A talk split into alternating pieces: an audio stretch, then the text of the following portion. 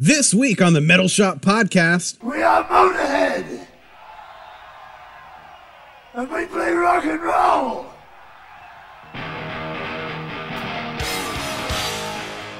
Hello and welcome to another episode of the Metal Shop Podcast with me, Big Frog. and me, Mike Castleberry. And this week we are getting into some motherfucking Motorhead. Fuck yeah. This was a topic where we were trying to come up with with what to do next and we're kicking around ideas and then I went, "Wait a minute. How the fuck did we not do a Motorhead episode yet?" right. I thought for sure we had. yeah, I I for some reason I thought we did too, and then I like went back and looked I'm like we just kept saying we're going to do a Motorhead episode and then we kept just not doing it for some reason, which is weird because we've done episodes on bands that we're far less into mm-hmm. just because of their importance in metal. Like you weren't really into Alice Cooper at all, but we did Alice. You weren't super into Zeppelin. We did Zeppelin and shit. You know, we did hair metal. We did all this shit. And like Motorhead, one of the most important bands in the history of metal that we're both really fucking into. Somehow we just kept forgetting to do an episode on it. So we're rectifying a two year old mistake at this point. Yeah, for sure. Basically, the the story of Motorhead is the story of Lemmy, right? oh, for sure. You know, uh, from what I know of of the origins, you know, he came up kind of rough in England, single mom, all that, but he doesn't complain about it. He says, you know, he had a good childhood, even though he was only raised by women or whatever. You know, he liked it. He didn't have a, a, a big problem with it. And then at some point, like all of them uh, in those in those areas of, of England, they found out about rock and roll. Oh, yeah. So for uh, for Lemmy, it was um, Little Richard and Eddie Cochran, Big Bopper, Buddy Holly. A lot of those dudes that died in that one plane. Yeah. So yeah, so so Lemmy was all into that, and you know he saw the Beatles before they were big. So uh, he became that rock and roll dude. And one of the funny things that I found out, like when um, when I started messing with bands that started coming down from L.A. and stuff when I was young, I found out that like some of these bands, like you know Poison, London, bands that would come down from L.A., all their road crew and shit, they all also had bands in L.A yeah. but they were just like, this is a bigger band, and we just want to be in the rock and roll lifestyle on the road and whatever. Whichever band makes it first, whatever, we'll go with that. Yeah. And that's kind of how Lemmy was. You know, he was a, a roadie for Hendrix. He, you know, joining bands, playing guitar, just getting in where he could fit in, scoring dope for them. And then he meets this dude called Dik Mik in the course of scoring dope and getting high and whatever. And this dude, Dik Mik, is in Hawkwind. Lemmy has my favorite story ever of joining a band, I think, because first off, to like how you said, he was just all about just being in that rock and roll vicinity. And that started pretty young because he basically saw a dude with a guitar just getting all the pussy. Mm-hmm. he was like, "Well, I need to get some of that." So he he gets a guitar, and his whole thing was like, "You didn't even need to know how to play the guitar. All you had to do is just have a guitar with you, and that's enough." So he has a, a goddamn guitar, and like you said, he meets this Dik Mik dude because he's getting dope for these guys in Hawkwind, and uh, their bass player no shows. So Lemmy's been playing a little bit of guitar at this point. Their bass player no shows. They see Lemmy with around all the time with his fucking guitar and say, "Hey, can you play bass?" Our bass player just no showed this gig and we need someone. He had never touched a bass before ever. And he of course bullshits. Oh yeah, I can do it. Mm-hmm. That's how he fucking ends up in Hawkwind. He just it's like how you became a comedian where you just lied and told everybody you're Yeah, pretty much. and then got and then felt like you had to get on stage at that point so you didn't become a complete liar he gets on stage and manages to bullshit his way through a set with Hawkwind, which I think that contributed to his bass style. Mm-hmm. He didn't learn how to play bass specifically. Right. He always had a very his bass style. It's like playing rhythm guitar on a bass. Right. And you might it might be like really romantic to think, hey, you know what? Like let me just like in his mind came up with this idea that a bass might really sound awesome through a Marshall stack. Yeah. But more likely it's just the amp he had around Yeah. and kind of had to do it that way and and then figured out, hey, you know what? This kind of sounds has its own fucking thing and stuck with it. You know? Oh, for sure. I, you know, that's what's, you know, the cool thing about Lemmy too is like, cause I'd gotten into Motorhead before I'd ever heard of Hawkwind or anything like that. So it's like a trip that when you find out, like when Motorhead first started popping up, Lemmy was a known quantity. Mm-hmm. You know, he'd been recording and touring with this band for like five fucking years Right. had a little bit of success in the 70s to the point where probably I still think it's their biggest hit, but he did the the song Silver Machine and did vocals on it.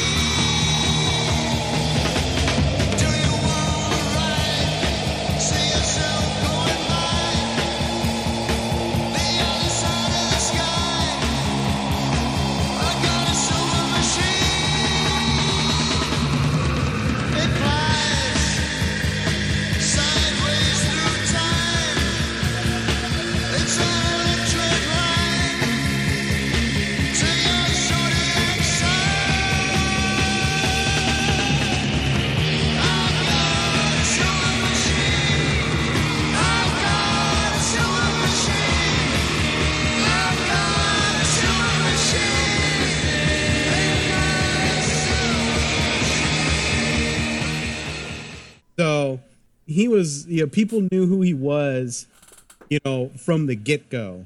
It was like, okay, he's putting together his own band. Well, I'm kind of getting ahead of that because I figure we want to talk a little bit more about Hawkwind before we get into Motorhead proper. But Right.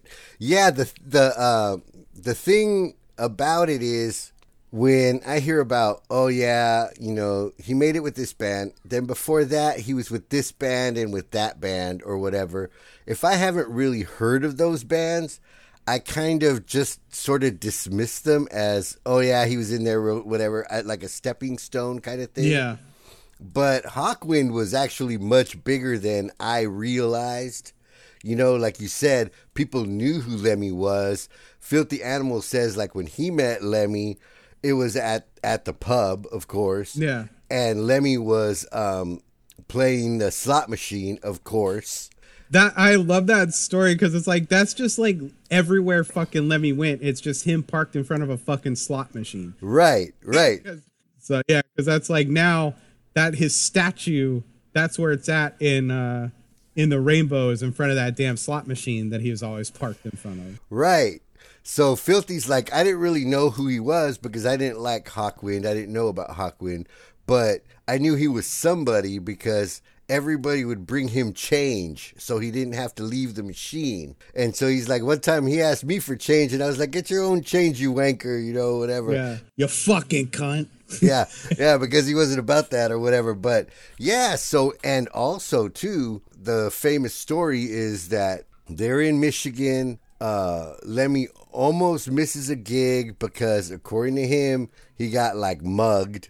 And they just left without him. They didn't Yeah. like really go look for him or whatever. And then uh, he made his own way to the gig. And then on the way uh, going into Canada, he gets busted with some meth. And again, they just leave him in jail. And like they weren't really going to bail him out, but the dude that they got to replace him for the gig couldn't make it in time. So they had to bail him out. and then they fired him in the morning. Yeah, Now, I didn't realize like how really mad he was about that. Like, you know, it was like to him, it was like the end of the world because he says he would have never left that band. He loved being in that band, everything like that. But they, like, you know, basically the, the way he looks at it, they stabbed him in the back and took away his living because that's how he was making his living. Yeah. Well, that's too. On top of that, it's kind of funny because, like you said, he was all about Hawkwind, Mm. and uh, when he got fired, I think it was probably a, there's a case of you know, okay, he got busted with drugs, crossed it across Canada. I get the feeling this was a. I I'd, I'd read his his book also. There's a definite case of um, just not doing the same drugs as the rest of the dudes in the band Right. for a trip Right. out space rock band and he was tweaking. Yeah. Point when you got the trip out stoner dudes that are doing all the songs about outer space, like you can't be around the tweaker forever. Mm-mm. And it makes sense that eventually his time was limited, but I just thought it was funny how Motorhead became a thing by necessity because he gets fired and to him he's just like well i'm still getting paid right? Like he's his whole thing was like am i gonna still collect royalties? Because i've been in this band and when his manager basically said no you need to start a new band that's when he decided he needed to start a new band. Right. because he was like more than happy it sounds like to i don't he makes it sound like this. Knowing Lemmy, I don't think it's true, but he, if, to him it was like as long as he could collect some royalties at the time, he was gonna be kind of fat and happy for a minute. Yeah. But when it said he wasn't gonna get, he had no money now. You need to start a new band, man. You can't Right. sit on your ass. And Right. So basically, he puts together a couple of guys. He wants the band to be called Bastard. Yeah. They explain to him that that's probably not a good idea. He's not going to get on top of the pops or anything like that, being called Bastard. So uh, he decides to call it Motorhead, which is the last song that he had written for Hawkwind. And it was on the B side of some single. And a totally different song from what it ended up becoming. Oh, for sure. It's still a cool song. I like. I I dig the Hawkwind version of Motorhead also. Yeah. but it's a very different thing. But what I think is funny, it's he went like you said, he wanted to call the band Bastard. Like you said, they're like, well, you ain't gonna get on top of the pops with a band named Bastard. And he was like, oh, you probably got a good point there. All right, let's name it fucking Motorhead. A freaking slang term for speed freak. Right. So that'd be like if you got kicked out of your band and you were like, okay, well, we're going to call my new band is going to be called Bastard. Mm. It's like, well, we can't have a band named Bastard. You're like, all right, let's call it fucking Tweaker then. Yeah. Because that's really what it boils down to. It's just a different slang for tweaker. Because I didn't know this until later because Motorhead wasn't a fucking slang for shit by the time I had heard of it. Right. Yeah, no, me either. That must be a British thing. Right. That's a total 70s type of a of a label.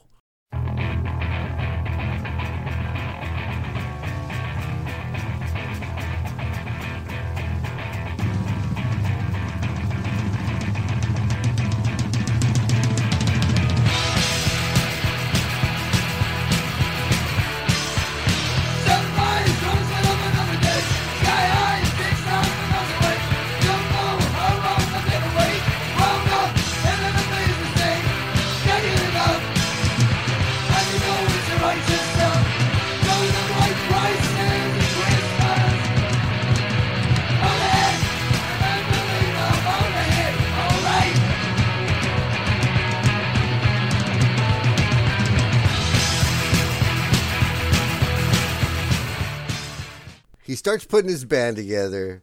He's uh he's got an idea that he wants to be kind of heavier, kind of like the MC5 and he gets these two dudes. It's uh, Larry Wallis and Lucas Fox and they have an incarnation that is similar to what Motorhead would become, but still to me missing a lot of the elements that would be required. Well, it's yeah, there's a reason why that album they've recorded didn't get released until Motorhead got famous, then all of a sudden the dudes that had this shit sitting on their shelves were like, "Hey, we have Motorhead. They're technically their first record." Right. And oh, man, it's fucking shit. Right. It doesn't sound as good. It's not, you know, like the rec- just the quality of the recording is bad, and it's just it's not there yet. It's it's kind of like when you listen to like when you hear about those like versions of like Judas Priest before like the the lineup actually like solidifies and then Right. are going from there. It's like this proto version of Motorhead that probably shouldn't have seen the light of day. So yeah. Right. You know, it's funny because that is like right where, not when, but right where I became aware of Motorhead because I became aware of Motorhead in 83 when I was in Spain. And uh, we'd see a lot of like Motorhead patches and stuff like that. We were aware there was a band called Motorhead, right? And by this time, all of the classic albums are out already, but we don't really know about them, you know? Yeah. And and like I say, back then, you know, uh, uh, buying an album was an investment. It wasn't like a couple of clicks and and we'll see how this sounds. You know, it was you know it was like the it was half the last money you had to go get an album. So we were not so quick to just buy whatever. So um, we went to this thing and uh, they had like the album giveaways at this uh, little uh, rock and roll video show that they used to have for us on the on the military base over there, and they gave away albums, and uh, I got this Motorhead album. It was called Beer Drinkers and Hellraisers. And um, somebody else got like the Budgie album, or is that Budgie? Is that the band that Brian Johnson was in before? Uh no, that's Geordie. Geordie. We got the Geordie album. We've had this exact same mix up on the ACDC. Did we? Yeah, okay, see, but I caught it this time. So it's Geordie. We got the Geordie album, we got this Motorhead album, and it was that uh on parole, like repackaged into something else. And we put it on, it was just like, oh wow, this is so bad. I wonder why so many people like this band. They have all their you know, their patches and whatever. And the Geordie album was terrible too. You know, so it was like no big deal that that, you know, whatever. But my so my first impression of Motorhead was not a good one. But when I got back, we uh, went to TJ for some reason. Uh, We used to go to TJ for everything. Like I used to get my hair cut in TJ. We'd go shopping in TJ, all kinds of stuff. And so um, we went to this record shop or whatever, and they had a Motorhead tape, Iron Fist. It was like it was gonna be like three bucks, you know, with the uh, pesos and everything like that. So Yeah. my folks got it for me, and then that was my first positive impression of Motorhead. you know, and I don't want to get too far ahead because we're going to go album by album, but um, I don't agree with the critics' uh, portrayals of Iron Fist. Let's just say. But before we go into all that, we get to where they're recording the tapes that would become um, No Parole for their first label that really is only interested in releasing a single from them. Yeah. But they give them a whole they give them 2 days to record the single and they're just tweaking balls the whole time so they record a whole album. Yeah, Basically. Yeah, that's yeah, because that's what Le, you know Lemmy was saying. You know, uh, they already kind of had what they thought that what an al- album should be in their head. But what's interesting to me is, you know, you have this on parole, what was supposed to be the first record. It's just like it's weird how Motorhead comes to be because they, like you said, they had uh, uh, Larry Wallis on lead guitar and Lucas Fox, who he's only um, he only ends up on one track on On Parole because they're already Lemmy is already I don't know he's dissatisfied with him. He's looking for a new drummer. At the time, this is where I said, you know, you don't you don't usually get uh, a legendary band from just finding dudes in like the fucking tweaker scene you're in. Mm-hmm. Uh, Filthy Animal, like you said, he'd been hanging around the pubs. He knew of Lemmy, and he would just be like, "Hey, you know I play drums, right?" And he was bringing him dope and shit like that. And Lemmy's like, "Yeah, whatever." Didn't really believe him. Mm-hmm. It's like, "Oh, he's got a drum kit." So he said, "Fuck it." Why don't you come on in? We need we're trying to replace our drummer. Basically, his audition was put the cans on on Filthy Animal, now play to the backing tracks, yeah, and that's how he joined the band. right. And the one and the leg up that he had on the other drummer was that he had a car. so that was like uh Lemmy's uh you mean you could get me to the studio and to the pub and then back? Shit, you're in. You're hired. Yeah. but I mean, you know what?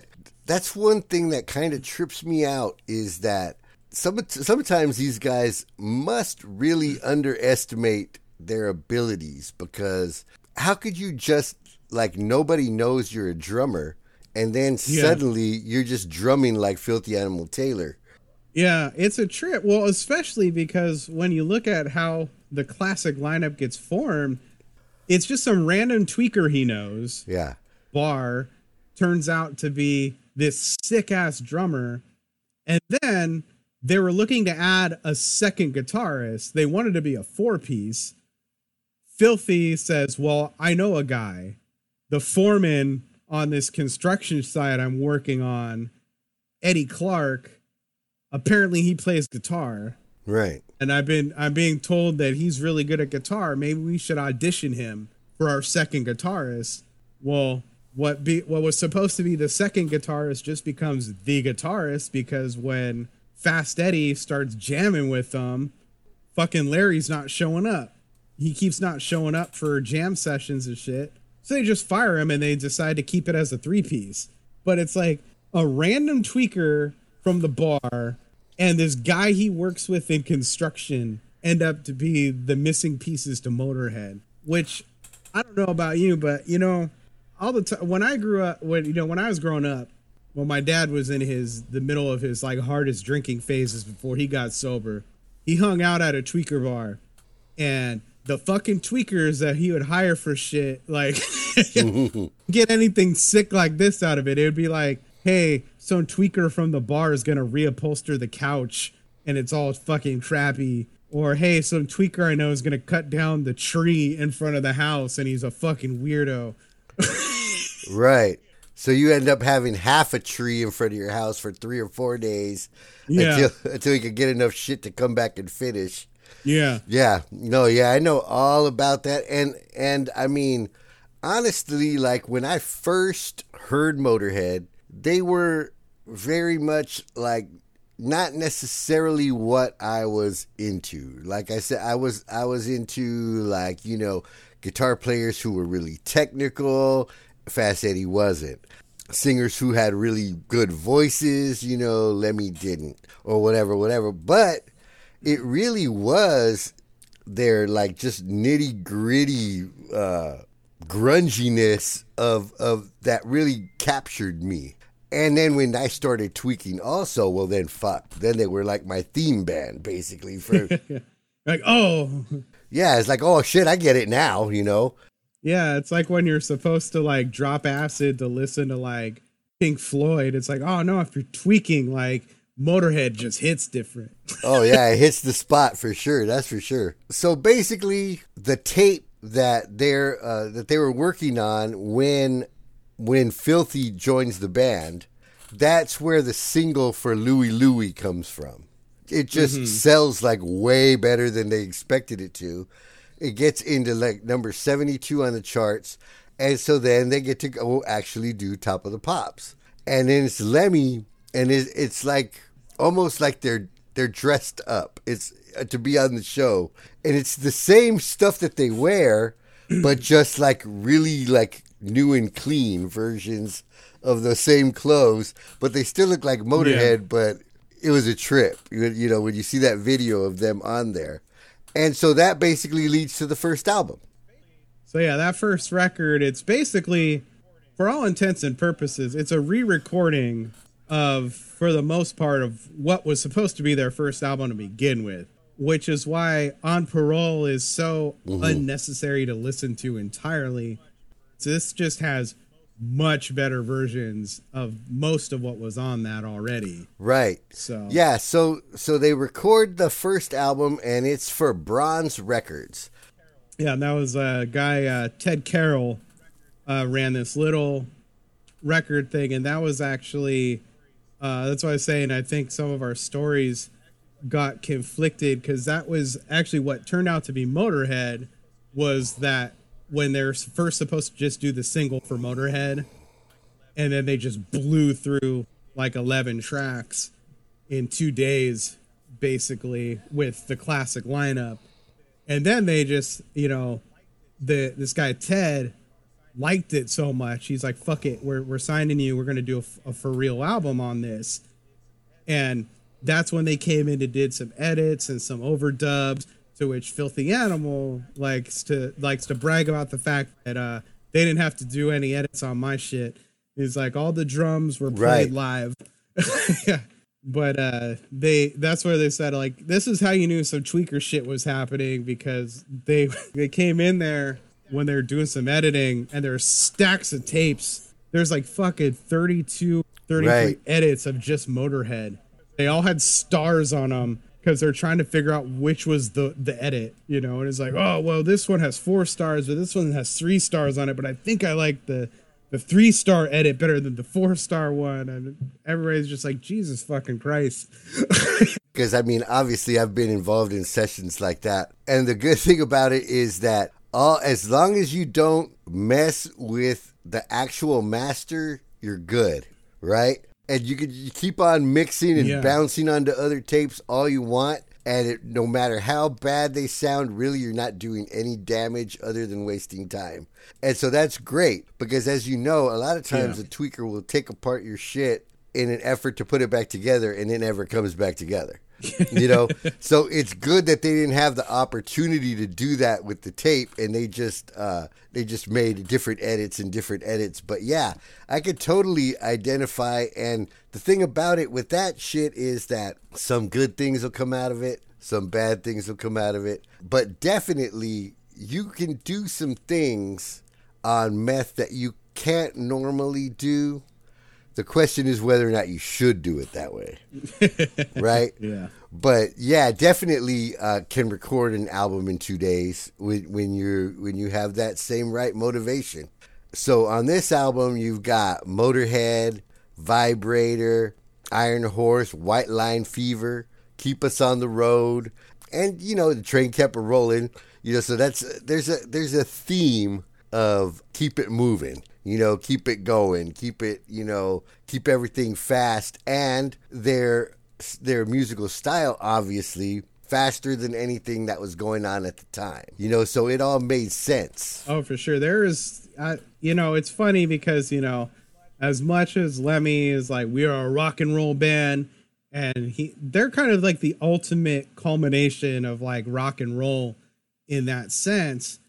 But man, like nothing fucking sounded like Motorhead before or since. Like, there's just such a unique quality to Motorhead that like you can't duplicate, and that's all because of Lemmy.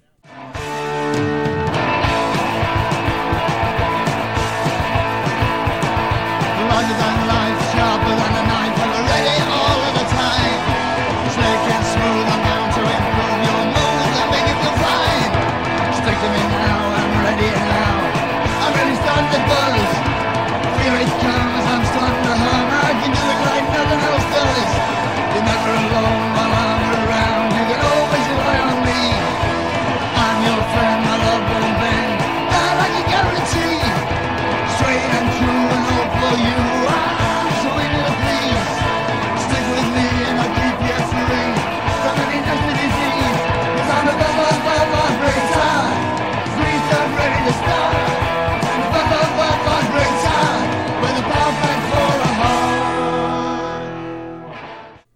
is what it boils down to. Because there's other bands that kind of have a similar style. Maybe they're i mean they're all influenced by motorhead.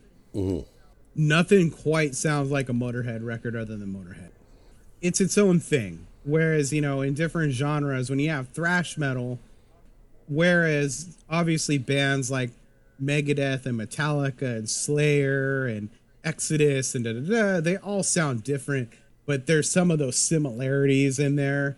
So you can tell they came from the same scene. Whereas Motorhead, was just on a whole other fucking planet uh, compared to everything going on at the time. Like even like Lemmy was, you know, inspired by MC5. Like they took that shit to a whole different level too. It's interesting because they did get attention, but Motorhead never quite got as big as I think they probably could have or should have, despite the fact that they're maybe one of the most unique, Totally. influential bands like of all time. Like if, you were to take like the the most influential bands, like most important overall in the history of metal, I would say, you know, obviously Black Sabbath, obviously Judas Priest is like number two. I'd say Motorhead's probably number three. And they never, funny enough, Lemmy never claims to be in a metal band. Right. He doesn't like the, he doesn't like the, there's a lot of those bands that are like the influences. They don't like to be called metal. I think there's a freedom in being, um, in not allowing yourself to be labeled because, like, you know, if Metallica, when, when Metallica was thrash, okay, well, the people wanted their songs to be like a certain amount of beats per minute. They wanted Lars to do all the hi hats exactly the same number of times. There's like rules for it or whatever. Yeah. You know, it's not fast enough. It's not heavy enough. It's not this. It's not that. With Motorhead, you can't really say, well, you're not Yeah. Motorhead enough. Or, you know, because they make their own rules Yeah. and they do their own thing. And it just so happens that it's heavy as fuck. It just so happens that it's fast as fuck. But the structure really is Yeah. the same as a rock and roll song. Oh yeah. Well, especially too, I like to. It's funny because this has been brought up multiple times by multiple people that Motorhead also is one of those few bands that both metalheads and punk kids into, and um, I wanted to talk about that a little bit, at least on the that first record, where you have songs like "Vibrator," which that's one of my my uh, favorite like hidden gems for Motorhead. It's not a song you hear a lot. It's certainly not in like it wasn't in their their sets probably very long uh, because it's one of those songs that you know Larry Wallis has a writing credit on, and he actually did the vocals in the original version of that on On Parole. But you know Lemmy does all the vocals except for some a couple songs down the line where you had like a Filthy Animal does vocals on one song, but uh, Vibrator has a very, very rock and roll,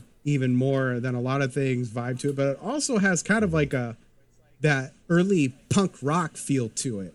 It's like it's it's like that you know that version of punk before it got into like weird, gross like gutter punks and shit like that, where it's kind of like poppy almost.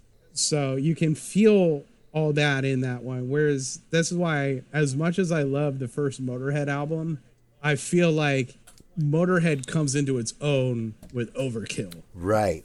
That's when you get to a lot of people. The definitive Motorhead record is probably Ace of Spades, at least for that original lineup.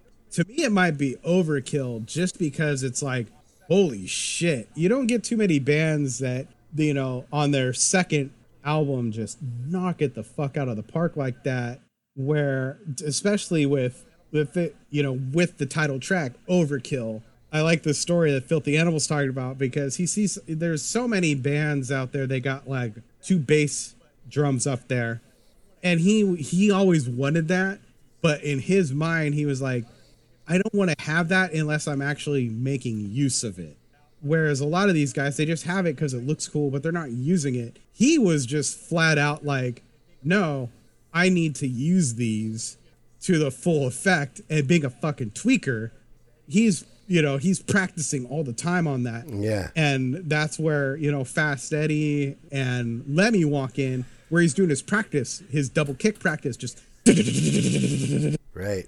And he's like, oh shit, I'll stop. They're like, no, no, no, keep doing that. And then they the whole damn song around him doing that.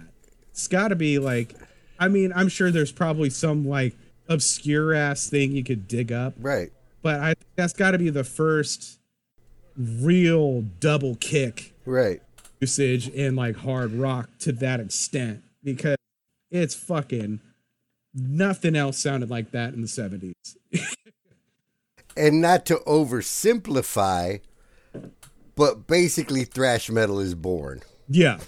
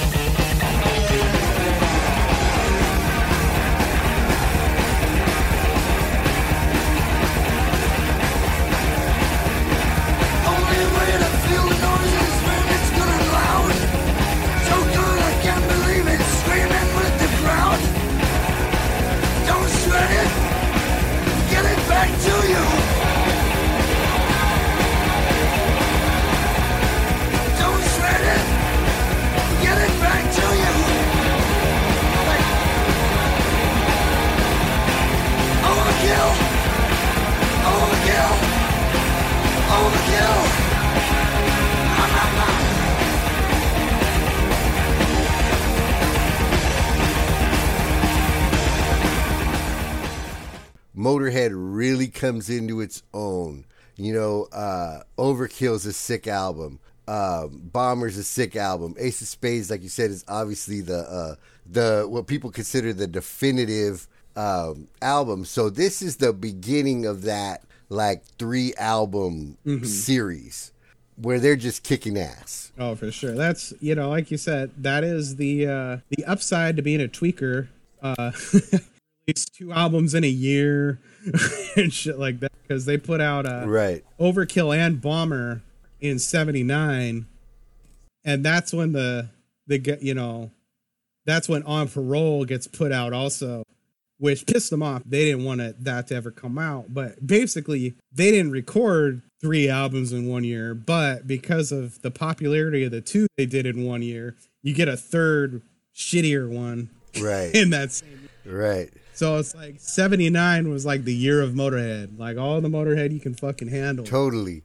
And um and Overkill obviously it's got Overkill. Stay Clean is still they still play that shit. Well, Oh yeah, I mean yeah. did. Uh, I mean they still played that shit all the way to the end. I'll be your sister was a big one. Capricorn is a classic to me. Damage Case classic. No Class is a classic. So they got I mean Tear You Down is a classic. Like you said, that is probably the first great Motorhead record. yeah, Metropolis also. Like there ain't the, no, nothing sucks on that that record. And you know what? Uh, I'm, it's funny because we've been in that uh that Van Halen group, and you're just like, dude, this shit's funny because it's just a bunch of old guys being like, man, Van Halen was so great. yeah. that seems to be the the extent of it. But they're talking. But only from this time to this time. Yeah, because it's like, yeah, the group is uh, Van Halen 1978 to 1980. Yeah. What's funny because today someone they keep talking about, oh man, Van Halen had six great records in a row, which I just I disagree. I don't like Diver Down on that much, but they're like name another band that had six kick-ass records in a row like that, and I was like, Motorhead. Yeah. Yeah. I would argue, even the albums that weren't as popular, you can listen to any Motorhead record Yeah. and have fun with it. Like, I don't think Lemmy put out a single just flat out shit album. Like, they may have, they may be a little derivative, they may be a little repetitive, they may be a little bit too much of the Motorhead formula, but they're all like if you haven't listened to a if you've never listened to a Motorhead record before, you can listen to literally any one ever and and know what it's about, Totally. you know. So, Totally. You know what? And the bottom line is that that's also true of Motorhead, the live band. Motorhead never lets you down live. You go see Motorhead, you, that you're gonna see exactly what you thought you were gonna see, and that's and that's whether the, Oh, yeah. regardless of the lineup, regardless if it was three dudes or four dudes, Lemmy's gonna kick your ass, and it's and it's nothing soft about it. It's gonna be loud as fuck. It's gonna be fast as fuck. You're gonna feel like you you went through the ringer after that show. Yeah. And the only other band that I that I think like th- or that I see in the same vein is Slayer. You know, uh, Yeah. the a Slayer album is always a Slayer album, and a Slayer concert is always a Slayer concert, and that's the same of Motorhead. I'm I'm lucky that I got to see Motorhead when I did, because I didn't get to see him until uh, I think it was uh, 2011, um, January 2011. I'd been a fan for a little while at that point, and I know we're getting ahead of when we're you know in the timeline, but it was like you said, exactly what I, exactly what I wanted. Mm. You know, my brother my, me and my brother went. I was way more into Motorhead than him, but he likes Motorhead. He went and he basically said, "Yeah, there's a lot of songs that I didn't know because they played like I showed you the set list. It was a pretty varied. He's like that, you know, they only had like." You know, there was like two off of Overkill, two off, you know, so they had, they mixed that shit up. It's not like we're a band that's like, we're playing all the hits, but it's Motorhead. Let Lemmy knows what you want. We're gonna end on Ace of Spades and Overkill. Mm-hmm. Right. But my brother was saying he's like, I didn't know most of the songs they played because of that. They're still cool because it's fucking Motorhead and Motorhead's cool. But he also said, you know, seeing Ace of Spades played live at the House of Blues when we had those floor tickets so we're right fucking there. He was like, that was about, that was like a religious experience.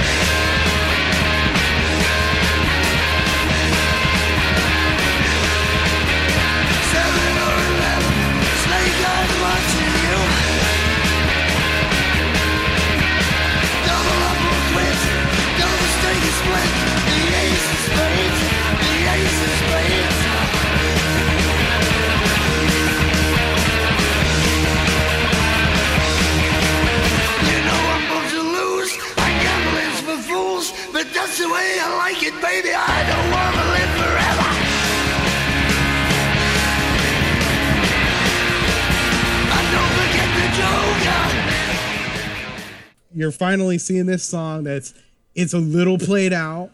Mm-hmm. It's just it hits that that whole thing, you know. And for me, it's like you know building up to finally being able to see him.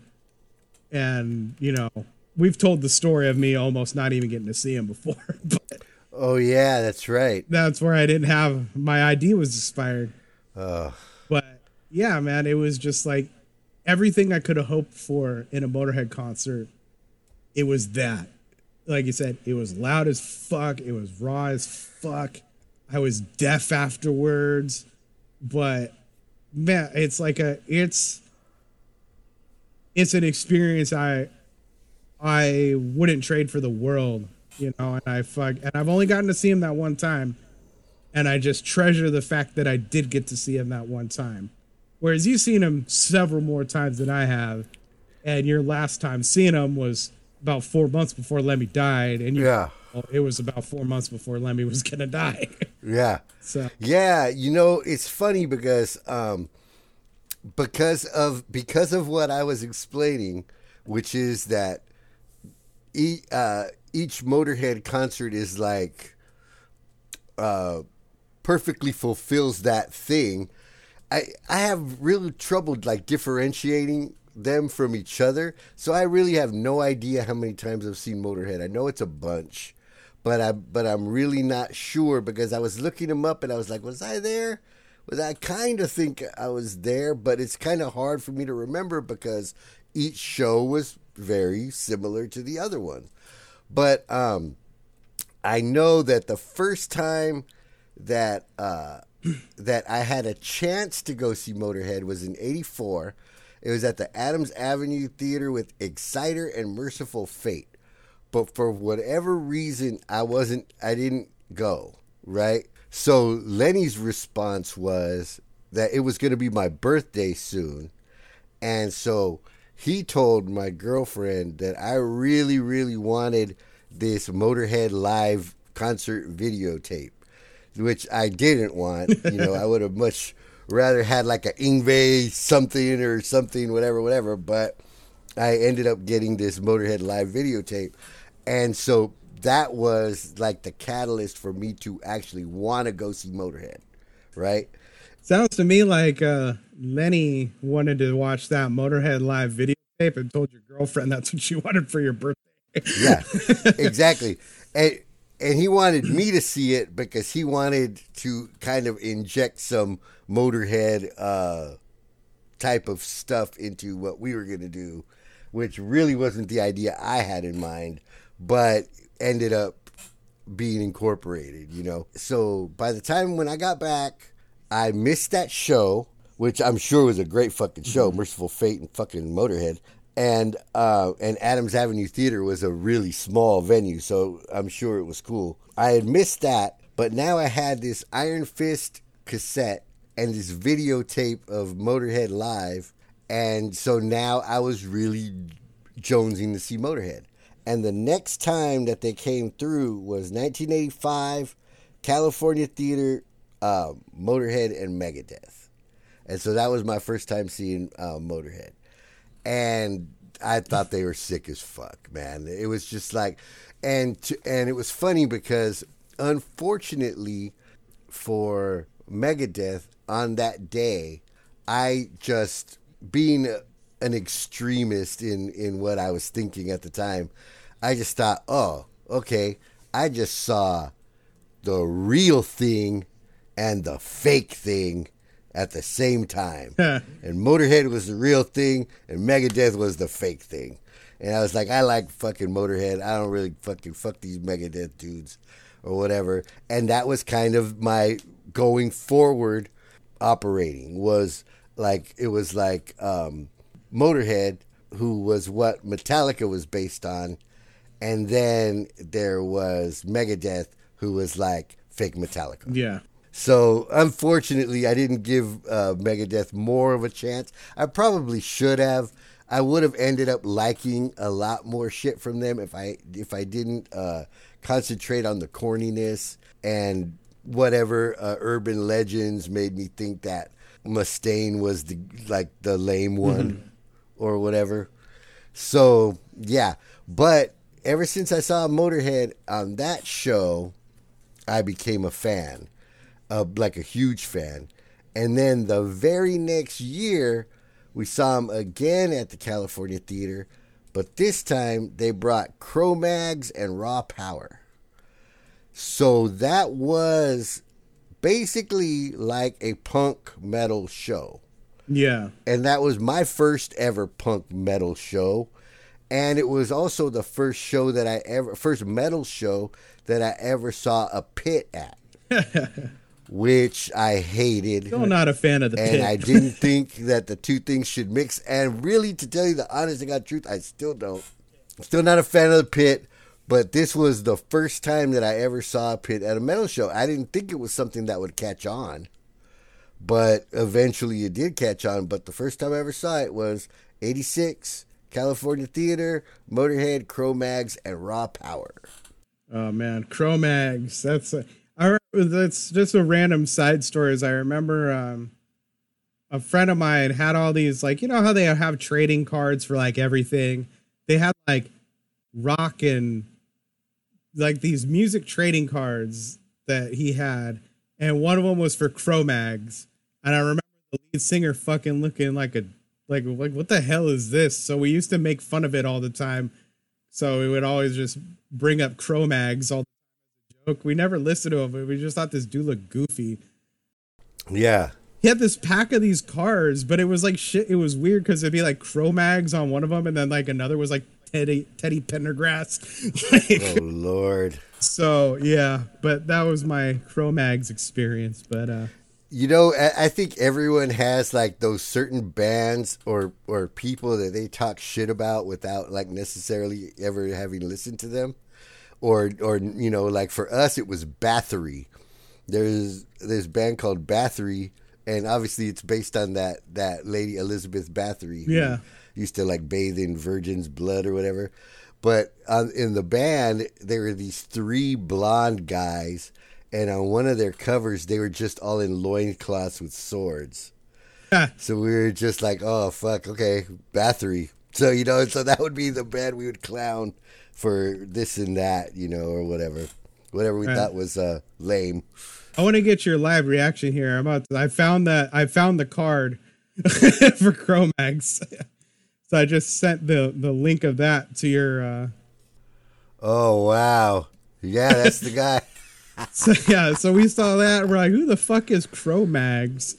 Wow. You know, I think part of it is we like didn't understand that was the name of the band. We just thought this one guy had a shitty name. I don't know. but uh, Yeah. Yeah, he does look like a Cro-Mag. yeah, in that picture. So yeah, and that's funny that uh, you can you can relive your childhood for only three dollars and plus two ninety nine shipping. You can For own real. the Cro-Mags card. need to send that shit to my friend John.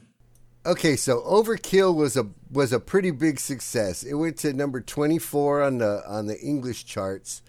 They weren't really that well known here yet, but they would go on to record uh, the Bomber next in 1979 with producer Jimmy Miller. Did you trip out on any of the stuff about that guy? That was uh yeah, when uh that's what I, I had to jot that down because he was kind of a legendary producer um around that time period. Um but the way it was that I think Filthy Animal was described it, they didn't realize he was damaged goods at that point. Yeah, that dude they just said like he was basically like he was gone at that point like he was just like falling asleep in the studio it was like it was like if you fucking hired Ace Frehley as your producer or something during his like fuck up period. Right. Yeah, but somehow the recordings are great, you know, and and the and the thing about it is, it's like it's the perfect type of production for Motorhead because it's not overproduced, it's dirty, you know, it's um, it's raw, and that's how it's supposed to be. oh yeah but it's it's i think that became that came out because they had a a fucking producer that checked out Yeah. and so they didn't have anybody fiddling with it. But yeah, he was like uh, about four, four or five albums with the Rolling Stones, like stuff, you know, like shit like Sticky Fingers and stuff, which is considered one of their their best records. So they were very excited to work with this dude. And then they just got this dude that was like, "What the fuck is happening?" Like he would disappear. And Yeah. not like he passed out in like the girls' bathroom and shit like that. right. They said like sometimes like he would show up like he would be in the recording booth and he would have like a um like a robe on and slippers. But it was like snowing outside. And it was like how the fuck did this motherfucker get here like that? like it looked like he got transported from his living room into the into the recording studio and he's just sitting there high as fuck like going Yeah. oh, okay yeah that sounds great man yeah that sounds great so evidently um, jimmy miller's behavior was had been okay during the overkill sessions but when they went in to do the bomber it was obvious he was under the influence of heroin like the whole time Yeah. you know and so uh, they're like you know we thought we were bad at being late but he would be like half a day late right Like show up And then- tomorrow. yeah.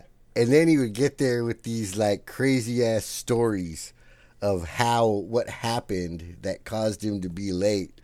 And he's like, Yeah, you know, the taxi never came and so I had to call another one and then that one ran out of gas, so we had to push it to the petrol station and whatever, whatever. And so they would just laugh when he would show up because they're like, "All right, what's he going to tell us this time?"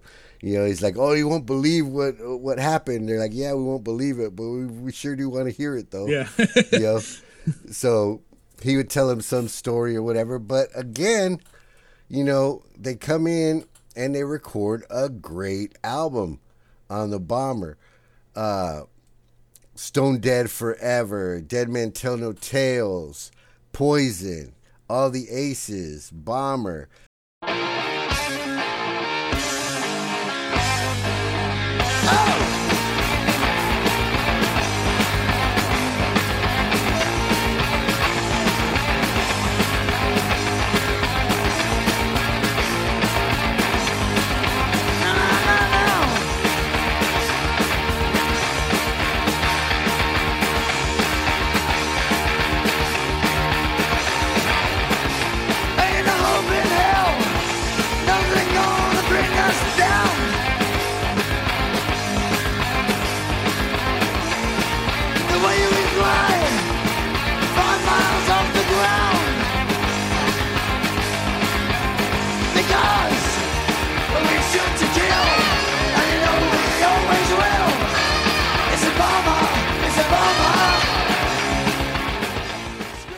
You know, all all these fucking like you said again, nothing sucks on this album. Yeah, that's Bomber is one of the the ones I actually probably listen to the most as well. It's just one I happen to have years back. So yeah, no, it's it's fucking killer, and especially when you get like the CD version later because it has live tracks on it and mm-hmm. shit like that as bonus tracks. So it's really, yeah, there's all time classics on it. You know, Bomber, obviously, all the Aces, Stone Dead Forever. Yeah, there's so many. Like th- during this time period, it's like everything they put out is like a classic song. Yeah, and you know what? And during this time, this is really when Fast Eddie Clarke was hitting his stride, because you know it's funny, and Fast Eddie Clarke says it. He goes, you know, he says, "We didn't get no respect from other musicians, even as musicians. Like they all just thought we were wankers." Yeah. Right? And that was the reputation that Motorhead had, you know, the best, worst band in the world, and all this other shit that they would say about him. And people would denigrate kind of them as individual musicians. And I didn't really see that, man, because to me, um, Filthy Animal was a sick drummer, Oh, ahead of his time. And and to me, um, Fast Eddie Clarke, although he was a little bit sloppy, and although uh, he wasn't the most technical dude in the world, he had a rad style, and he did things that were unique to him. Like a lot of times when you when you hear uh, the new guys play Motorhead, even though it sounds awesome and everything, it kind of there's a couple of things that sound sound a little too clean. Like the you know Mikkey Dee's drums sound a little too tight. Yeah. And um and uh, the guitars are a little bit also too uh, compressed. Whereas with um, Fast Eddie, he would let like he would be doing certain chords, but he would let like the other strings ring out. Yeah, and that kind of gave it the riffs a continuity where it almost sounds like he's doing variations on the same chord because one note like it, usually it's an a or an e is consistently ringing out. So it kind of sounds like the riff is like really really all tied together by that one or two notes that are constantly ringing out. And that was like a really big part of um, Fast Eddie's style and something that made him different within the rhythm parts because it almost kind of made it sound like there was two guitars playing while it was just him. So I liked Fast Eddie Clarke and when uh, later on when he's replaced and they start comparing other the other guitar players to him and sometimes doing it favorably like where they say that you know that Brian Robertson was so much more talented than Fast Eddie Clarke. I kind of disagree with that. Yeah. You know, I think I, I think uh, that first of all, he was he was a great guitar player, and second of all, he was the perfect guitarist for Motorhead. I I feel it's like that same thing as like with Ace Frehley, where like after Ace leaves the band, it's like oh Vinnie Vincent is a better guitarist than Ace Frehley or you know Bruce Kulick and this and that, but it's like yeah, maybe on some technical levels, but they weren't the best Kiss guitarists, you know. Yeah, no, no, and and um, to me, I mean, like I say, everyone that was in the band had their um, positives and negatives. Obviously, like Brian Robertson was a good technical player, and Wurzel was Wurzel was kind of in a way similar to Fast Eddie, and um, Phil Campbell has his own thing too. But for me, if I had to pick one guy, it would be Fast Eddie Clarke for sure. Oh yeah. You know, at this point, Motorhead were like almost unstoppable. You know, they were just cranking out record after record and touring and touring and touring and touring. So, you know, they hit Ace of Spades next, which is considered the pinnacle of the classic era lineup. You know, it's the best selling, it's the highest rate, you know, uh ranked one, but you know, it's like I said, I might prefer Overkill a little bit more, but fuck. hmm I mean, it's it's it's such it's a such a badass record, you know. It's you know it kind of it does encapsulate everything they're doing up until that point. Right. Yeah, man. I mean, Ace of Spades, Love Me Like a Reptile, Shoot You in the Back. You know, and you know what? We Are the Road Crew is probably one of the coolest songs that like any band ever wrote to keep their band family happy. Yeah. Like when you straight up dedicate a song to the road crew from their point of view and you know and from every other interviews that I've seen like the Motorhead road crew is basically like a family. And there's no real separation between the band and the crew. They're just like Yeah. boom. And so that's that's awesome, you know.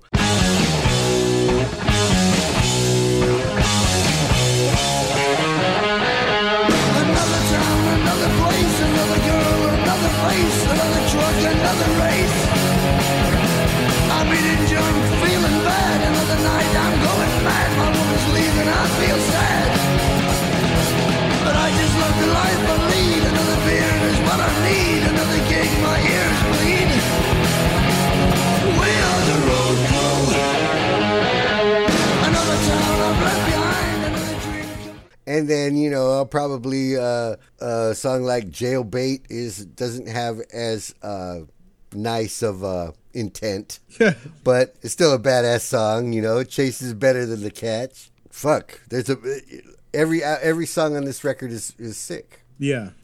I mean, like I said, it's you you can pretty much say that about almost every single Motorhead record, but yeah, it's uh there's a reason why it's such a classic.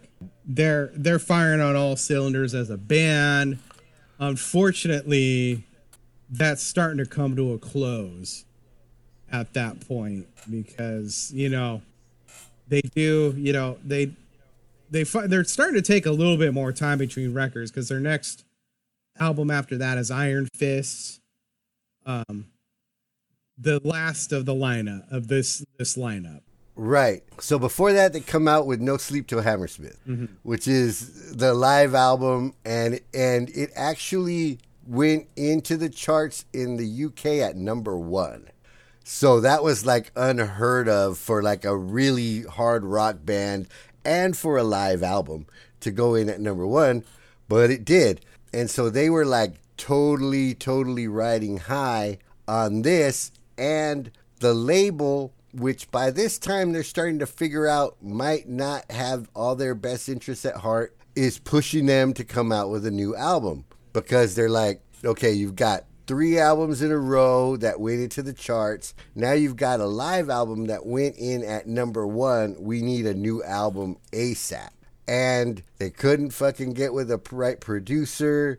They could, they, you know, they felt rushed or whatever. Eventually they just said, just let Fast Eddie Clarke do it because he had produced a couple of things for other bands. They knew he could run the studio or whatever. Unfortunately, I guess they all have had a bad attitude towards it. You know, uh, Lemmy didn't like the way it was being produced, so Fast Eddie kind of withdrew and fucking. Um, I guess there was a lot of problems with it, but when you look at the songs, Iron Fist, Heart of Stone, I'm the Doctor, America, Speed Freak, Religion, those are fucking badass songs. Yeah. I don't get what the problem is with this record. I think it's great.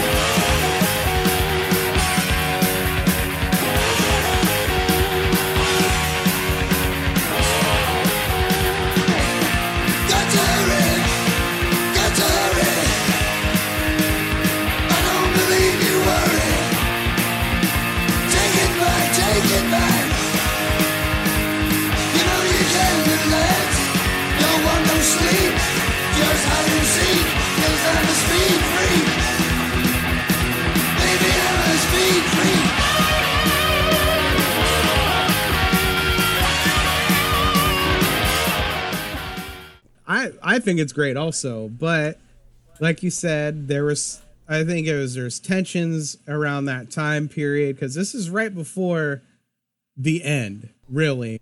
right.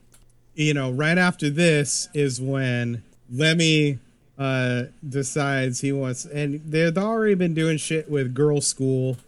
Let's try something with uh uh Wendy O. Williams from the Plasmatics and do a version of Stand By Your Man Mm-hmm. and doing a punk rock heavy ass thing and everybody was like this is gonna be badass and fast eddie was like no i don't want to do this shit and that becomes the breaking point for him for some reason he just fucking he quits the band at this point Right.